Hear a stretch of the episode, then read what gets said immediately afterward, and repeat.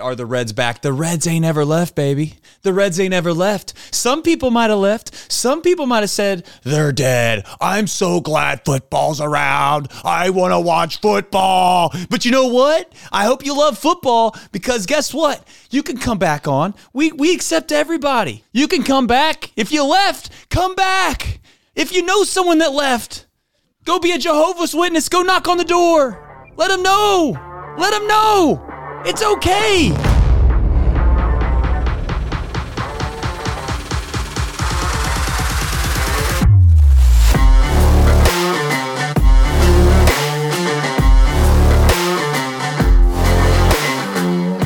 What a difference one day makes. Reds win, Diamondbacks lose, Cubs lose, Giants lose, and Marlins lose all on Tuesday night. And your Cincinnati Reds are one game out of a playoff spot with 16 games left. What is going on? Happy Wednesday and welcome once again to Chatterbox Reds. My name is Nick Kirby. You know it by now. Chatterbox Reds is your daily home for live post game shows after every Reds game on YouTube.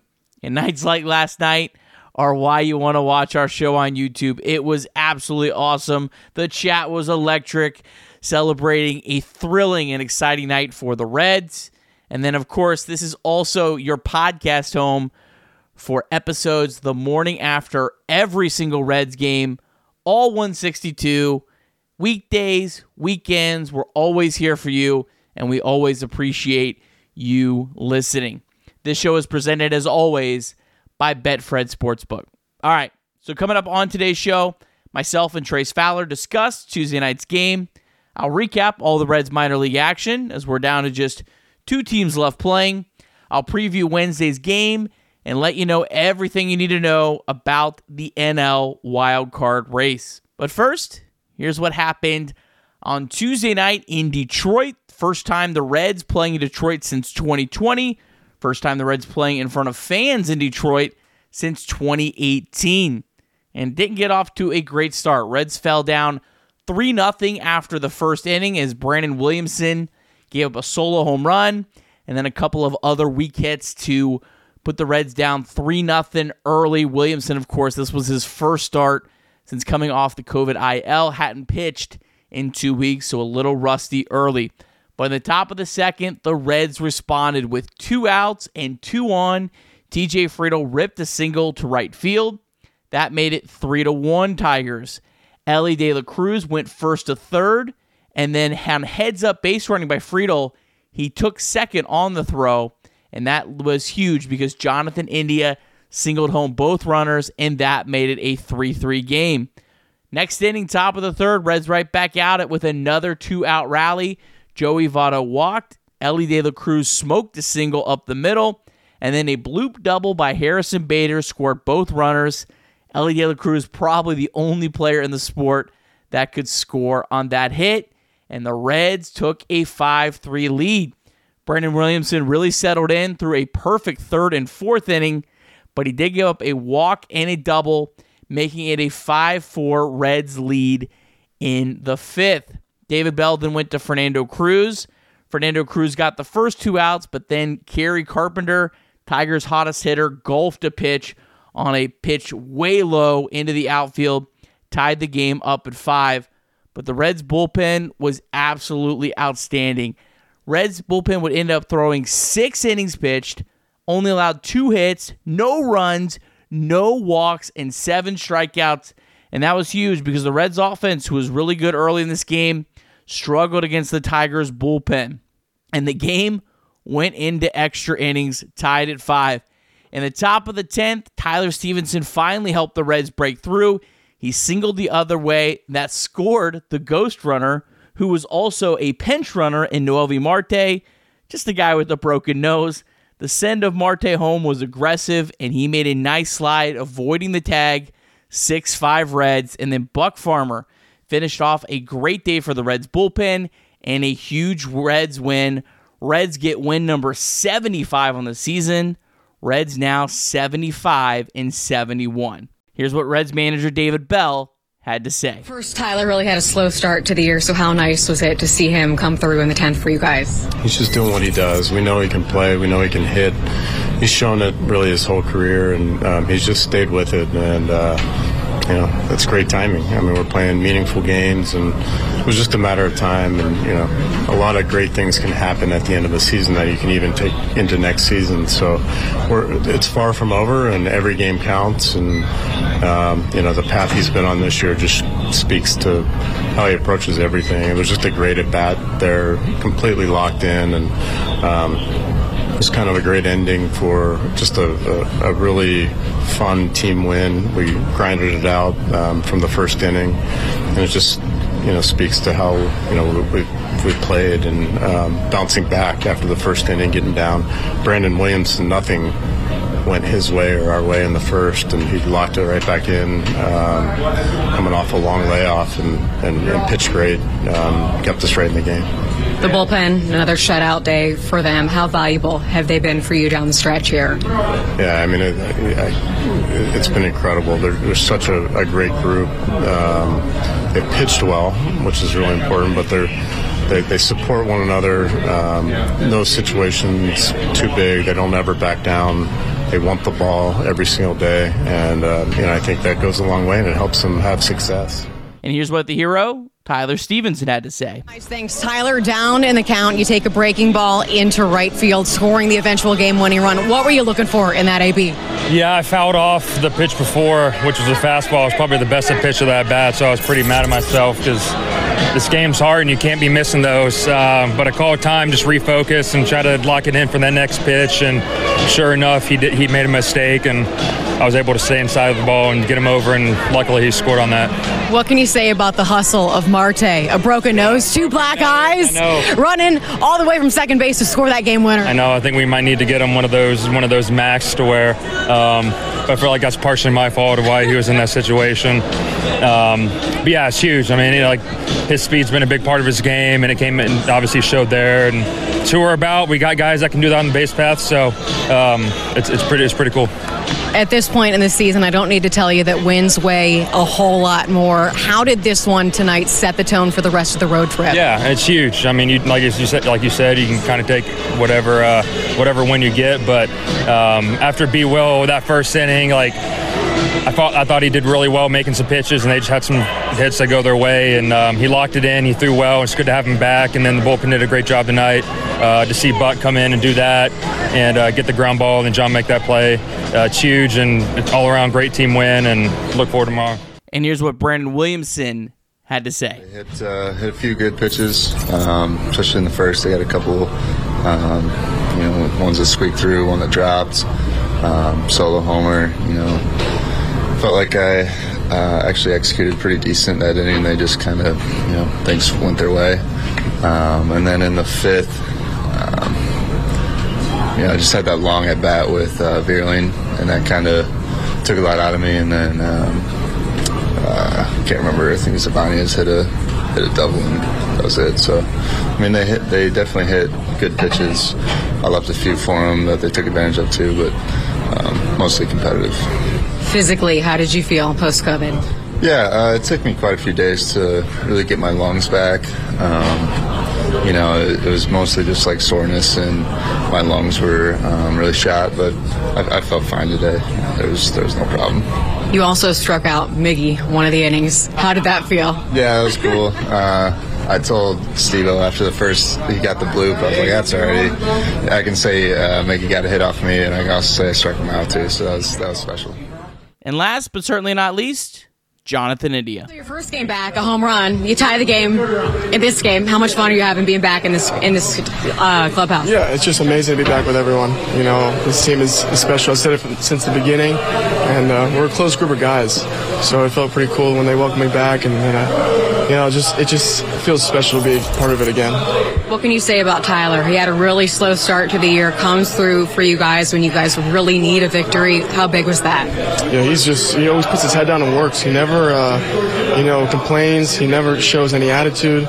Um, he just puts his head down and works hard, and that's the type of player he is. And you know, he sticks through the whole year, and you know, look at him now. So um, he's a big part of this team. He always has been, and uh, he's helping us win. Were any conversations had on yesterday's off day just in terms of, you know, how important winning on this road trip and really for the rest of the season is? Yeah, yeah, especially, you know, after our game against, uh, who did we just play? Right? Cardinals. Cardinals at home. We won that Sunday game. Uh, we had to talk after the game saying, you know, that we got to put it on these teams on the road. You know, we're a good team on the road and we got to keep winning. So uh, we can't let off the pedal now. You know, there's only 16 or 17 games left. Um, we got to keep winning no matter what it takes. All right, so the Reds made up a lot of ground in the NL wildcard race. Let's tell you where things stand on Wednesday morning. Reds just one game out of a playoff spot. The Arizona Diamondbacks hold that third and final NL wildcard spot. Diamondbacks 76 and 70, Reds 75 and 71. Looking a little further, second wildcard spot, Reds just three games now behind the Cubs. And the first wildcard spot, believe it or not, Reds are only four and a half games behind the Phillies, a spot that while it's very unlikely the Reds could catch the Phillies, Reds are still somewhat within reach. Marlins and Giants now a half game behind the Reds, certainly still of concern, but the Reds did leapfrog both of those teams on Tuesday night. Reds playoff odds went up from 12.7% to 20.7% according to Fangraphs. For those who don't follow those odds closely, that is a massive jump in one day. Just looking through it, looks like that is the biggest one day swing since August 26th to 27th. And looks like the Reds only had two other bigger swings all year. That was right around the uh, end of July, July 30th, 31st, and then July 31st and August 1st. So big swing for the Reds. Reds one game out of a playoff spot and now a, a one in five shot of making the playoffs. All right, well, we did not have a deep drive of the day as the Reds did not homer in Tuesday night's win. However, we'll call it Will Benson's lineout. Will Benson didn't get a credit credit in the box score with a hit, but Benson in the ninth inning hit a ball 105.6 off the bat, went 322 feet, had an expected batting average of 720 so you know what? That play and that swing from Will Benson worth mentioning because hey, process better than results. Our deep drive of the day is sponsored by Deep South Commodities. DSC is a leader in renewable commodities for biofuel productions, specializing in used cooking oil collection, aggregation, and sales. Visit www.deepsouthcommodities.com for more information. Thanks as always to our friends at DSC. All right. Well, here is myself and Trace Fowler on Chatterbox Reds live on YouTube. It was a fun, fun show. One of our, one of my favorites of the entire year. Uh, just celebrating a thrilling Reds win. Always enjoy doing that with you. If you haven't checked out one of our live shows, make sure you do it. But in the meantime, here's a listen from last night. I'll tell you what, man. I'm fired up. I, I, I, did not know a Detroit Tiger win would fire me up this much, but you know what? It did. I I I, I was down I was, uh, like I said, you've been there in life. Everyone's been there in life. You're feeling sorry for yourself. You have a little self pity, which, by the way, self pity don't get you anywhere in life. You gotta, you gotta. I'm not saying you, uh, you gotta always find the the inner fortitude. And I almost said something that people might have said, "Oh, you can't say that." But you know what? You have to man up sometimes. You gotta man up. You gotta, you gotta, you gotta say, you know what? I'm tired of feeling sorry for myself. So I stood up off my couch and I said, you know what? We're going to score some damn runs. And by God, there it goes. Scored some runs, tied the game up, left the bases loaded, by the way. But you know what? The Reds are not back. The Reds have never left. And here we're in a position now, like it or not. This team, can I remind everybody? This team, if it's, if this, if this city is a baseball city or a football city, I don't give a tail. I could care less what city it actually is. But you know what? It's a good sports city. And you know what good sports cities do? They support their damn team when they deserve to be supported. And you know what? No excuses from here on out. No excuses. I don't want to see that ballpark 20% full ever ever again for the rest of the season. I know that I know that school's back in session. I know there's Friday night football, blah blah blah blah blah. No excuses. No excuses. We need to get down there and support this team. They got every bit of a chance to make the postseason than anybody else. And uh, I don't know. I just uh, just in a position now where uh, I I just think this team has some kind of magic to it, Nick. Like, do I think that they're great? I don't. Do I think they're good? I don't know. They're marginal. Like they're a little above average. but there's some kind of magic that this team has that I can't explain. And you know what? That's maybe the beauty.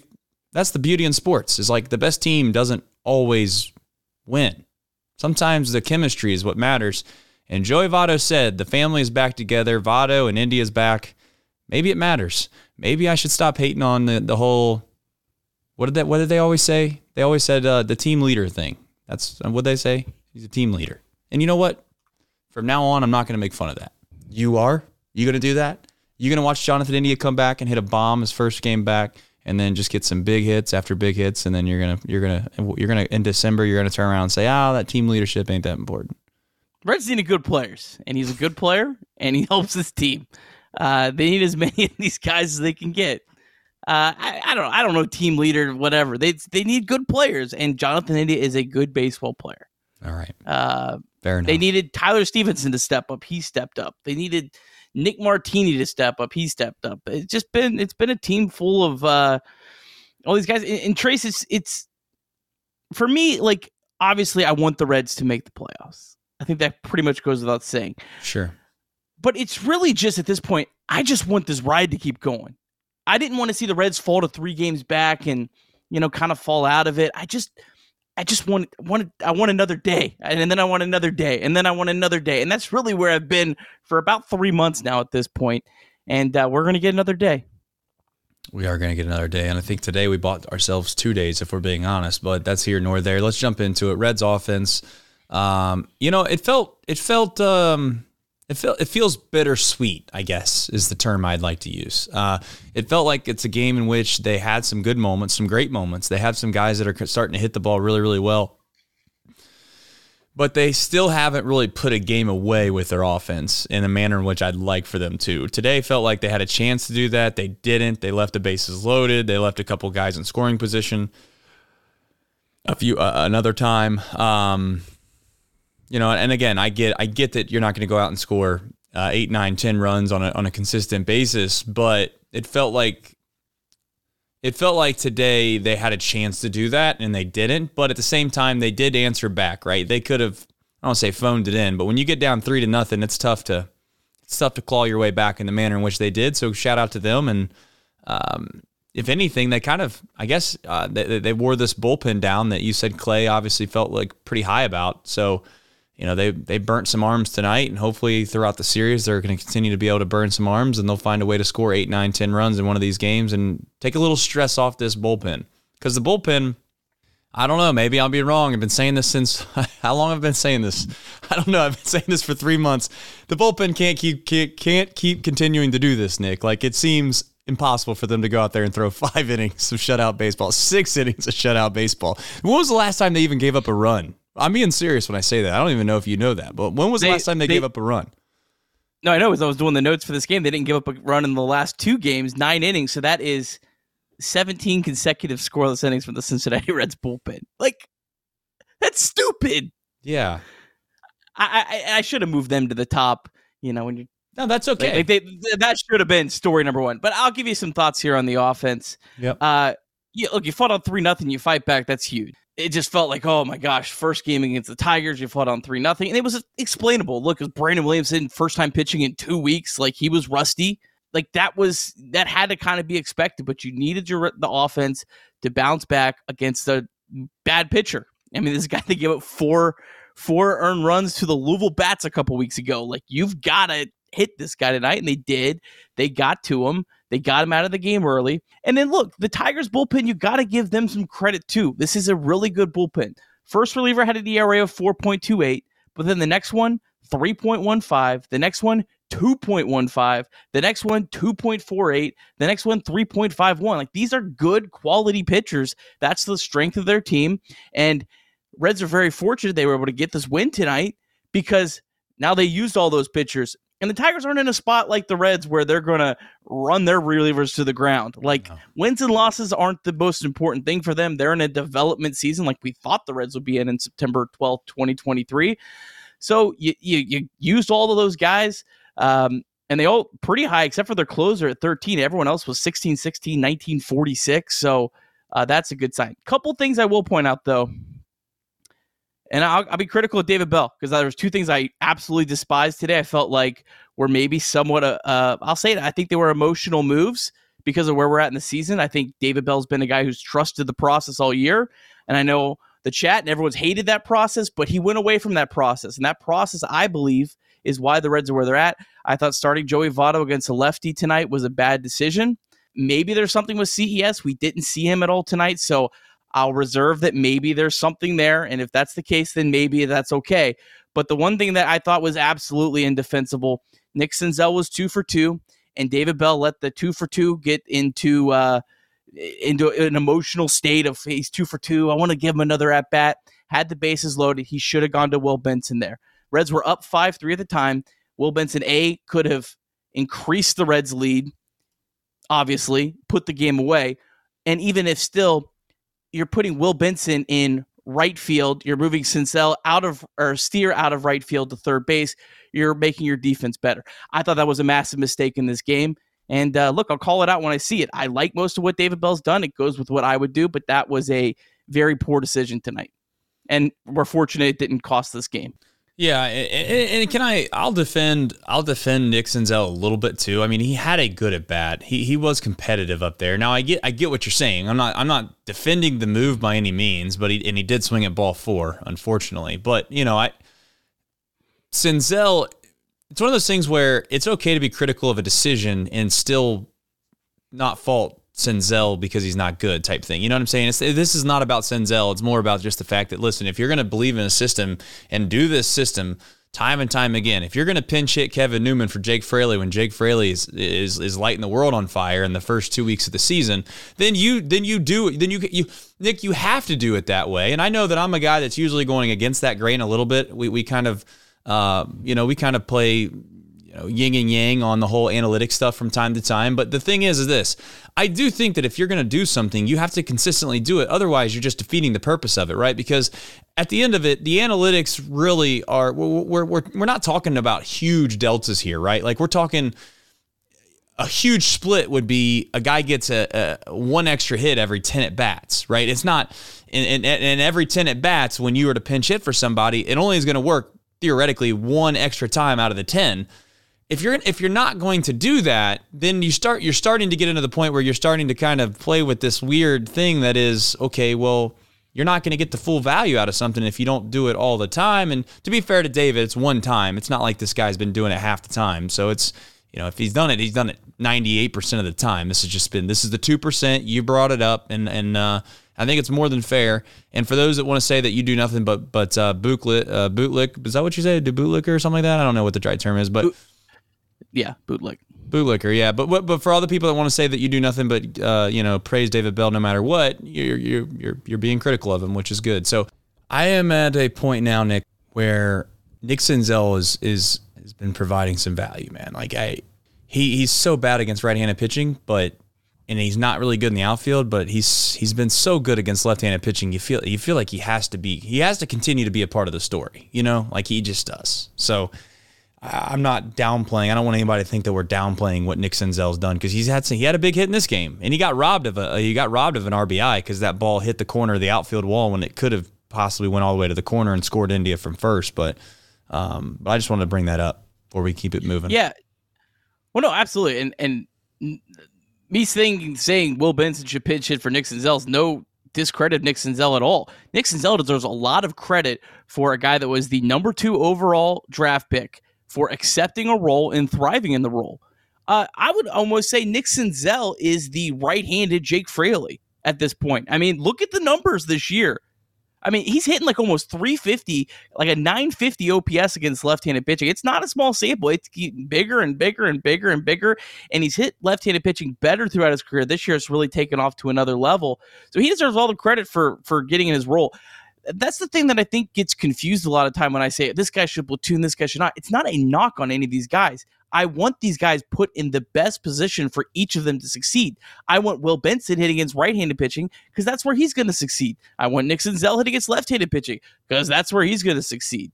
Uh, and, and, I think that yeah, Senzel deserves a lot of credit for what he's done. Two huge hits early in this game. Uh, and uh, yeah, it's really cool to see him I- embracing that rule. Uh, no discredit at all of him. It's just David Bell needs to. I think I think it was just a spot where he got emotional, two for two. I, you know, he no, just trust the numbers. Just because went two for two doesn't mean he's going to get a hit off a righty that like he's hasn't done almost all year. No, I mean you're right. And listen, I, I for those that are obviously popping off in the chat talking about um, wanting Senzel traded and other things like that. I mean, listen, I think the Reds would have traded Senzel if there was an offer that was worthwhile. There, there, no, no one else obviously put an offer out there worthwhile, and here we stand. So we have we have the guys we have, and I, I, I continue to just to be amazed by what this team has been able to accomplish based off the things that have happened to them. I'm not trying to say like throw a pity party here for the Cincinnati Reds and say that you know it's ridiculous that they they that they keep finding ways to win, but it is like th- this team. With, with with all due respect, is is one you could argue kind of paper thin when it comes to major league talent, ready to go this year.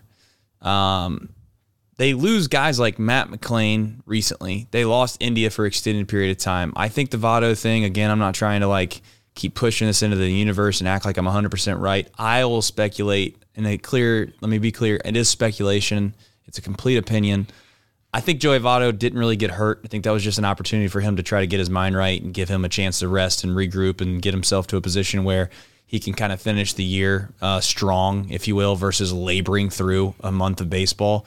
Um, maybe it'll never come out, but I'd love to hear the what the what the truth of that would be here years down the line if they're ever willing to tell the truth. But that's here nor there. And then you have COVID. Uh, you have Nick Lodolo that's been out all year long. You have Hunter Greene that missed extended periods of time. You have Graham Ashcraft, who for a month we thought maybe he wasn't going to be a very good starting pitcher, and then all of a sudden you got a guy like Brandon Williamson who has a seven seven plus ERA in the minor leagues. He gets thrown to the Wolves in Colorado, and we're all making fun of the fact that they're just going to throw him out there. And next thing you know, he throws the ball well, and then he's he's been unbelievable for the past whatever it's been two and a half three months. Um, and then you have a bullpen where Buck Farmer is the highest paid guy, and they they go out and throw 17, 18, 19 innings of scoreless baseball when it means the most. So I know I'm preaching to the choir here. I know many of you have, have been a, been a part of this ride from the very beginning, but it's hard not to be romantic about this team because you just you don't get this that often. Every single time a season starts, there's expectations that come with that. Next year, you you you damn well bet that me, you, and everyone else that are Cincinnati Reds fans are going to come to expect this team to be not not just a part of the playoff conversation, but a part of the division championship. And this year was just a blessing. I mean, it was a blessing. Now, again, it's not over, but I'm just going to try to appreciate it and take it for what it is. And again, Nick, I don't know how you feel about this, but the Reds offense needs to needs to kind of help carry the load because it feels like it's uh, it's the only thing holding this team back from getting getting themselves into a position where I think they can actually get really hot. Is this offense? They've been playing well of late. I, I think they're playing a lot a lot better than I think people think they are. This is a team that that came into today uh, leading the National League in batting average and on base percentage and OPS in the month of September. And uh, I'm pulling up the numbers to see if they updated. They still have the best batting average in the National League in September. They still have the best OPS, three points better than the Braves in the month of September. So the offense is playing well right now. Yeah, maybe they haven't come through in every single spot with runner in scoring position like maybe we want them to, but they're playing well. And uh, they have their most complete lineup they've had in a long, long time, even without Matt McLain, uh, who maybe, maybe still has a chance to get back, which is wild. I thought he was done. A point on on this team, kind of to touch on what you just said. If this team makes the playoffs, it's one of the most extraordinary feats in the history of this franchise. And I believe that. I mean, this team was projected to win 65 games. We're at 75. We might be talking about a team that finishes with 20 more wins than they were projected. I mean, think if it was they were projected at 80 and they won 100, how that would feel. It's not really different at 65 and 85. Like that's where we're at. It's just it, that's why for me, I want them to make the playoffs. I just want this to go another day because the season has just been so incredible just because of I didn't have any expectations on it.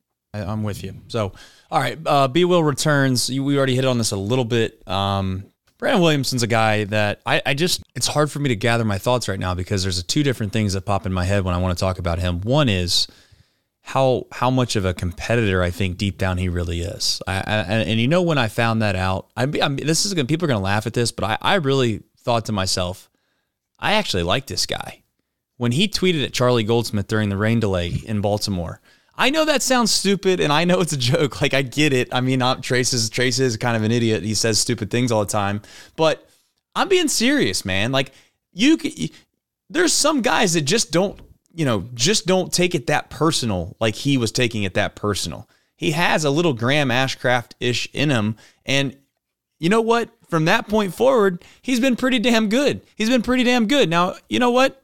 Do I think he's do I think he's uh, got a ceiling to be a number number two or maybe three starter? I don't I don't think so. But I think he can be a serviceable four and definitely a serviceable five.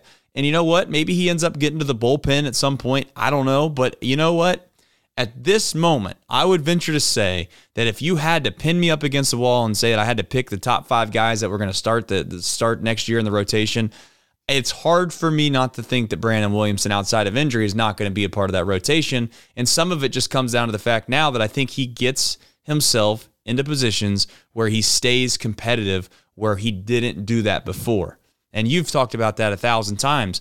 He just could have folded. He gave up three runs early in this game. He could have folded.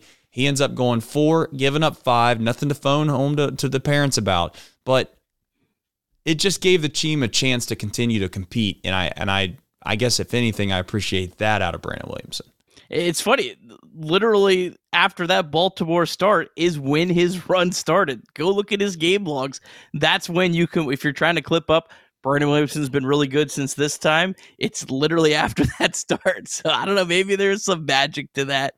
Uh, but yeah, I mean, he's just uh, he's completely flipped the entire narrative around him, and that's just it's cool to see when a player could do that because the narrative around him from anyone who watched him in the minor leagues was this guy can, can pitch.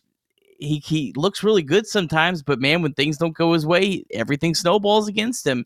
And he's been the exact opposite of that in the big leagues, which is just remarkable.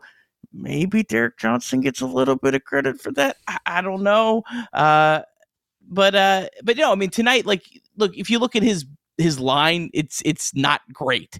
But if you take a step back and you look at this guy, okay, he hadn't pitched in two weeks.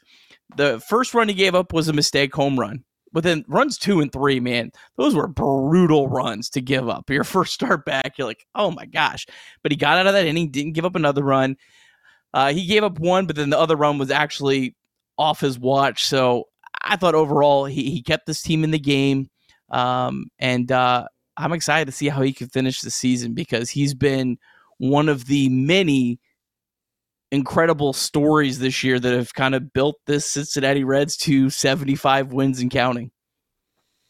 No doubt. Uh, quick super chat here from Matt Wells says B Will is a guy that we just like. Something about him just clicks. He fights up there tonight. He is pissed at himself, and you could see it. B Will is He's uh he's he's a competitor, man. I mean, he's a competitor, so I can live with that. I can live and die. I can live and die with guys like Brandon Williamson and Graham Ashcraft. And I and, and, and I'm not here to say Hunter Greene and, and and any of these other guys don't care either. That's that's ridiculous to say, but there is some kind of competitive juice that's going to rub off on the other guys. And I think that you know when you have Graham Ashcrafts of the world and you have Brandon Williamsons of the world I, I do think that there's something that will start rubbing off on, uh, on on those other guys. I think Hunter Greene will start to kind of feel that energy, if you will, and feel like he needs to match that, and you start to vibe off each other, and that's why good teams get better. You know, usually when you're around good good players, you yourself become a little bit better as well.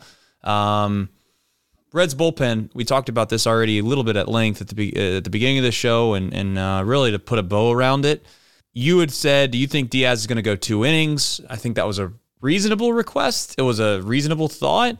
I made the point that at this point, do you really think there's a huge difference between Diaz and I, know it sounds wild to say because Diaz has been unbelievable, and I'm not. This isn't a downplay on Diaz. I'm not trying to. I'm not trying to knock Diaz. What I'm about to say, but in all honesty, man, if you said, "Hey, Diaz is coming to the game," or Fernando Cruz is coming into the game, or Buck Farmer's coming to the game, or Ian Gibaut's coming to the game. If they have their stuff, like if they're not walking guys, I'm not saying they're interchangeable. That would be a little crazy to say, but they're they're not far off. I bet there. I bet I, I would venture to say that if you if you told somebody that Ian Gibaut was coming to the game, that's a casual fan, and then Alexis Diaz, they'd think that there's this massive difference, and I don't see it that way anymore. I just don't. Um, Mr. Wan's asking if I am I on the buck the Buck Farmer train. You got me, Mr. Wan. You got me. Hand up, you got me. I I, I know I said we should have traded him. I, I, sometimes you're wrong in life. Sometimes you're wrong in life. You just have to admit when you're wrong.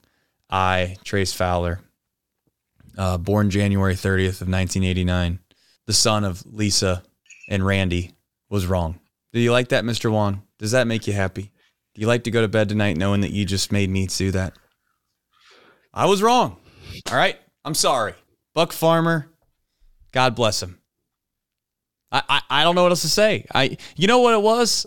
Can I can I is this a trust tree? Are we in a trust tree here? Don't tell nobody. I kind of wanted to trade him because I thought this thing was going to fall apart. I, got to be honest with you. I did.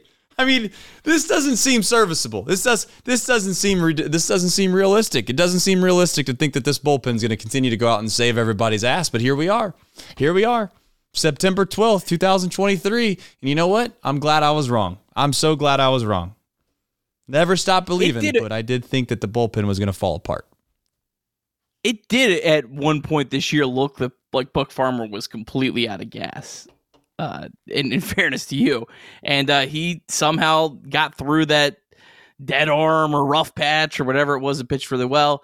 In, in fairness to the bullpen tonight, Fernando Cruz did allow an inherited runner to score. Lucas Sims gave up a ball that was a home run in 18 ballparks. But again, the thing that I look to is no walks in six innings. And I'm sh- I imagine there was some sort of emphasis you're, hey guys, you're in Comerica Park. This is a place you don't walk guys. And Lucas Sims, hey, if you're you know behind in the count, throw throw make a beat you with a home run, and they they weren't able to beat the Reds bullpen with a home run tonight. So that's just the thing that man that that's the most exciting part of this game is just to throw that many innings, not walk a single batter. That's awesome. And, and they fell behind several times in the count, but they they you know they challenged them, and you know this is a team that you want to challenge. So so good for the Reds bullpen tonight. Trace, one thing we got to talk about. Several people in our lovely chat brought it up, and I'm glad you did because sometimes when you're doing these shows live, you know it's hard to remember every single little thing. But something we definitely need to talk about is Elly De La Cruz batting seventh. Chat brought it up. I think it's a great uh, topic to uh, discuss because it was a big change today in the lineup. Well, Nick, you know I'm a guy that just thinks the lineup doesn't matter. I mean, I I got to be honest, Nick. You know, I'm I, I've I've read a lot of books, um, and I've come to the conclusion that no matter where you stick these guys, doesn't matter. They all get to bat, and they all get the same amount of opportunities, and it just shakes out over the course of 162 games. You might have you might produce an extra run or something like that, but it isn't worth getting it isn't worth getting in a fuss about. Uh, yeah, no, it's it's kind of nice. It's kind of nice to move them down a little bit. Maybe it takes some pressure on them. You know, these guys are humans. There are some psychological things that go on uh, from time to time with them. And you know what? I think Will Benson's another guy. Quite frankly, that the lower in the lineup he hits, the better he often produces. And you know what? The other thing I would say too, and as much as we wanted to make make uh, maybe as much as we wanted to dismiss this a little bit, Nick, there might have been something to Jonathan India not batting leadoff, and it and it just something psychological affecting him. And I'm to the point now where I'm not going to argue because it's impossible to win the argument over you know whether or not the lineup analytically or statistically adds up to more runs. I'm going to play the game that is you can't prove me right and or wrong. It's an indefensible argument. I think psychologically it matters. I think their brains is why it matters. It makes them feel better or it makes them feel worse and it makes them try to do something they're not capable of doing and or maybe it, it lets them just settle in and relax and hit. So that's where I'm going to go with it. Hopefully it gets Elly going by moving him down in the lineup. Hopefully people got the bit at the beginning or else my mentions are going to be great. No, I, I agree completely. I think the psychological aspect of it is the most important part of it. It's I'm all about putting guys in the best spots for them to succeed where they're most comfortable, which is why I push back all off all season when everyone's like, you have to move Will Benson to the top of the line. You have to. It's like, well, this guy's comfortable at the bottom. It's not that big of a deal to move him up. You're not gaining that much of an advantage.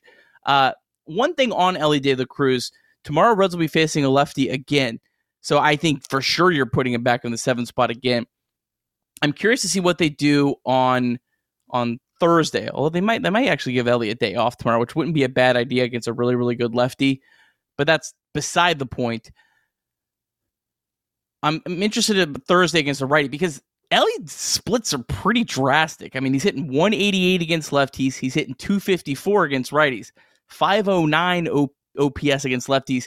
786 OPS against righties. So Elly De La Cruz, as much as maybe people have looked at his numbers say he's struggling, I mean that's still nearly an 800 OPS against right-handed pitching. So maybe maybe it's just uh we're batting you lower against lefties, we're batting you higher against righties. I would have no problem with that. I would also have no problem if if David Bell said seven for the rest of the year, no matter what. Again, I don't think it makes that big of a deal one way or the other, but I, I do think moving him down was good to help him look more comfortable. He looked good tonight. Drew a walk, absolutely smoked a single right back up the middle. Uh, that was a really solid night. Yeah, he almost killed Cruz. that guy. I mean, seriously, that guy, he was about a foot away. Elly De La Cruz was a foot away from from damn near killing that guy that was left handed, by the way. And I just want to remind everyone that he was hitting right handed when he did that. Um, you know, we'll see what happens with see, with with with, uh, with Elly in his career, whether he decides that he wants to continue to be a switch hitter, or if he just ends up banging it all together at some point and just saying he's going to be a lefty and he's just going to try to do the lefty on lefty splits. Because if the splits aren't great anyways when he's hitting right-handed and he might just ditch it. I, the only reason I bring that up is because I remember uh, oh, quite some time ago I was I was uh, listening to Lance Berkman talk and they asked him if he could do anything over again in his career, what would it be? And he had brought up that he would no longer be a switch hitter. He just thought it took a lot of time to try to to, to, to perfect both both sides of the plate, and he felt like if he'd have just dedicated maybe more of his time, if you will, on just one side, which would have been left-handed, then he could have just been good regardless on whether it was lefty and or righty. I don't know if that's, you know, I don't know if that's going to end up being a thing or not, but it'll be interesting to see where the game evolves with guys that are switch hitters if their splits aren't really good, if they just decide just to bang it and go left-handed. We'll see. There's not that many switch hitters left, but we'll see. That's that's uh, that's a debate for another day. All right, let's get you caught up on all the Reds minor league action from Tuesday night. We'll start off with AAA in a wild game Louisville Bats lost 17 11 to the Durham Bulls. Bats now 70 and 67 on the year.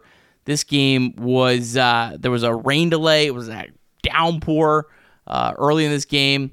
Tough one for Lyon Richardson. His first start since getting demoted did not make it out of the first inning. Only got two outs, gave up two hits, seven earned runs, walked four batters. Command was all over the place. Walked a couple batters actually with the bases loaded. So Richardson, you know, maybe at this point, fatigue really setting in for him. It's been an incredible season for him, going all the way from Daytona to the major leagues. But maybe Richardson running out of steam. Wouldn't be surprised if maybe the Reds shut him down here in the near future. Kevin Newman on his rehab assignment, not really sure Reds' plans with him. He was 0 for 3 with a walk. Newman kind of in probably no man's land, maybe just kind of seeing, uh, being ready in case someone gets hurt. Uh, Jose Barrera, one for three. But Jacob Hurtubise, he was three for five. Another great night for an incredible season from Hurtubise.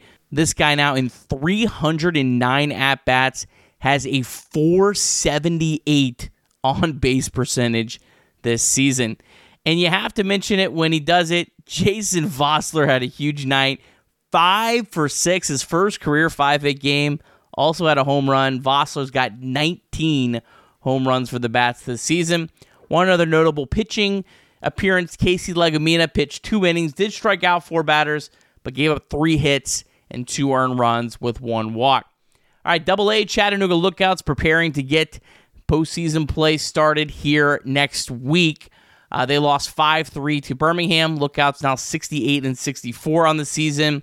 Uh, not a whole lot going on in this game. Blake Dunn over 4 with a walk. Uh, Matt Nelson, one for four. Uh, he now has 21 home runs on the season. So the Reds catching prospect continuing to show some really good power. Uh, I, I, saw Nelson earlier in this year and last year playing for the Dayton Dragons. Uh, really like what I saw from him behind the plate. So interested to see if, if Nelson can maybe be part of the Reds catching mix, mix at maybe at some point next year. Uh, definitely an intriguing player to keep your eye on. Tyler Callahan, he was two for five with a double. Allan Cerda, one for two with two walks. All right, Reds and Tigers, 6:40 p.m. on Wednesday night, game two of this three-game series, and it'll be the biggest challenge for the Reds going up against the lefty Eduardo Rodriguez. He is 11 and seven, got a 3.18 ERA, a 3.43 FIP, doesn't walk a lot of batters, doesn't give up a lot of home runs. Uh, Rodriguez, interesting player. Uh, last year, he spent more than two months away from the Tigers on the restricted list. All we ever found out was there was some personal matters he had to deal with. Then this year, the Tigers tried to trade Rodriguez at the trade deadline. He had a no trade clause. Tigers must have thought that they were going to be able to get him to accept a deal to the Dodgers, but he ended up activating his no trade clause. He's still with the Tigers. Over his last five starts, does have a 4.66 ERA, so maybe the Reds are getting him at the right time. Seems like maybe a bit of a stretch, but hey, you never know. Uh, Rodriguez only made one career start against the Reds, and it was all the way back in 2017. And he was good through seven and two thirds shutout innings at Great American Ballpark, only allowing three hits. Only Reds that have faced Rodriguez Joey Votto is one for three. Luke Maile just one for 10 with five strikeouts and then Hunter Renfroe, one for five with three strikeouts. All right, start number two in his career for Connor Phillips in his debut against the Mariners. Four and two thirds innings, six hits, five earned runs, two walks, seven strikeouts, but gave up two home runs. Maybe pitched a little better than that at times, uh, but we'll see what he can do. Tigers a little bit easier of a lineup to face than the Mariners. And uh, Phillips actually made two starts this season against the Tigers' AAA affiliate. That's the Toledo Mud Hens. In that first start, he did face Akil Baddoo and Parker Meadows, two guys who you would expect to be in the Tigers lineup on Wednesday night. Baddoo was 0 for 3 in that game with two strikeouts against Phillips, but Meadows 1 for 1, triple and a walk. Also, just happened to be Christian Encarnacion Strand and Noelvi Marte also appeared in that game. So we could have a game on Wednesday night that has three players in Phillips, Baddoo, Meadows, Encarnacion Strand, and Marte that all face each other in the same AAA game earlier this season. All right, taking a look at the NL wildcard race and the teams that are in action. Got an all day of baseball, so uh, buckle in. Starts off at 310. Cubs at the Rockies.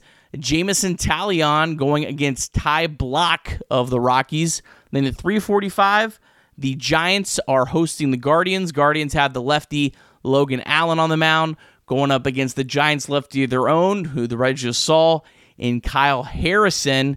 Of course, really good against the Reds. Not as good the next start after that. Then at 7:10, Diamondbacks at the Mets. Diamondbacks, they will have their ace Zach Gallen on the mound for the Mets. It'll be Joey Lucchesi and then the last game of importance for the Reds, the Marlins at the Brewers, 7:40 p.m. Marlins have the lefty Braxton Garrett on the mound. Brewers have the righty Trevor Megill. All right, well, thanks so much to everyone for joining us for Chatterbox Reds. Can't tell you how much we appreciate all the support that you've given us this season. It has been a blast doing the show, this podcast, the YouTube show every night. Uh, if you haven't yet, please leave us a quick five star review wherever you're listening to this podcast.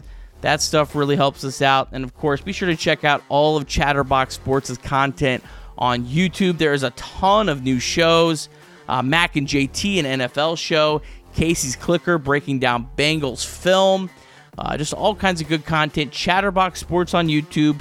Subscribe and then hit the bell in the top right corner so you're notified whenever a uh, we go live or there's a new show posted. And again, thanks so much to everyone for your support. Hope that you have a fantastic Wednesday. And as always, go Reds.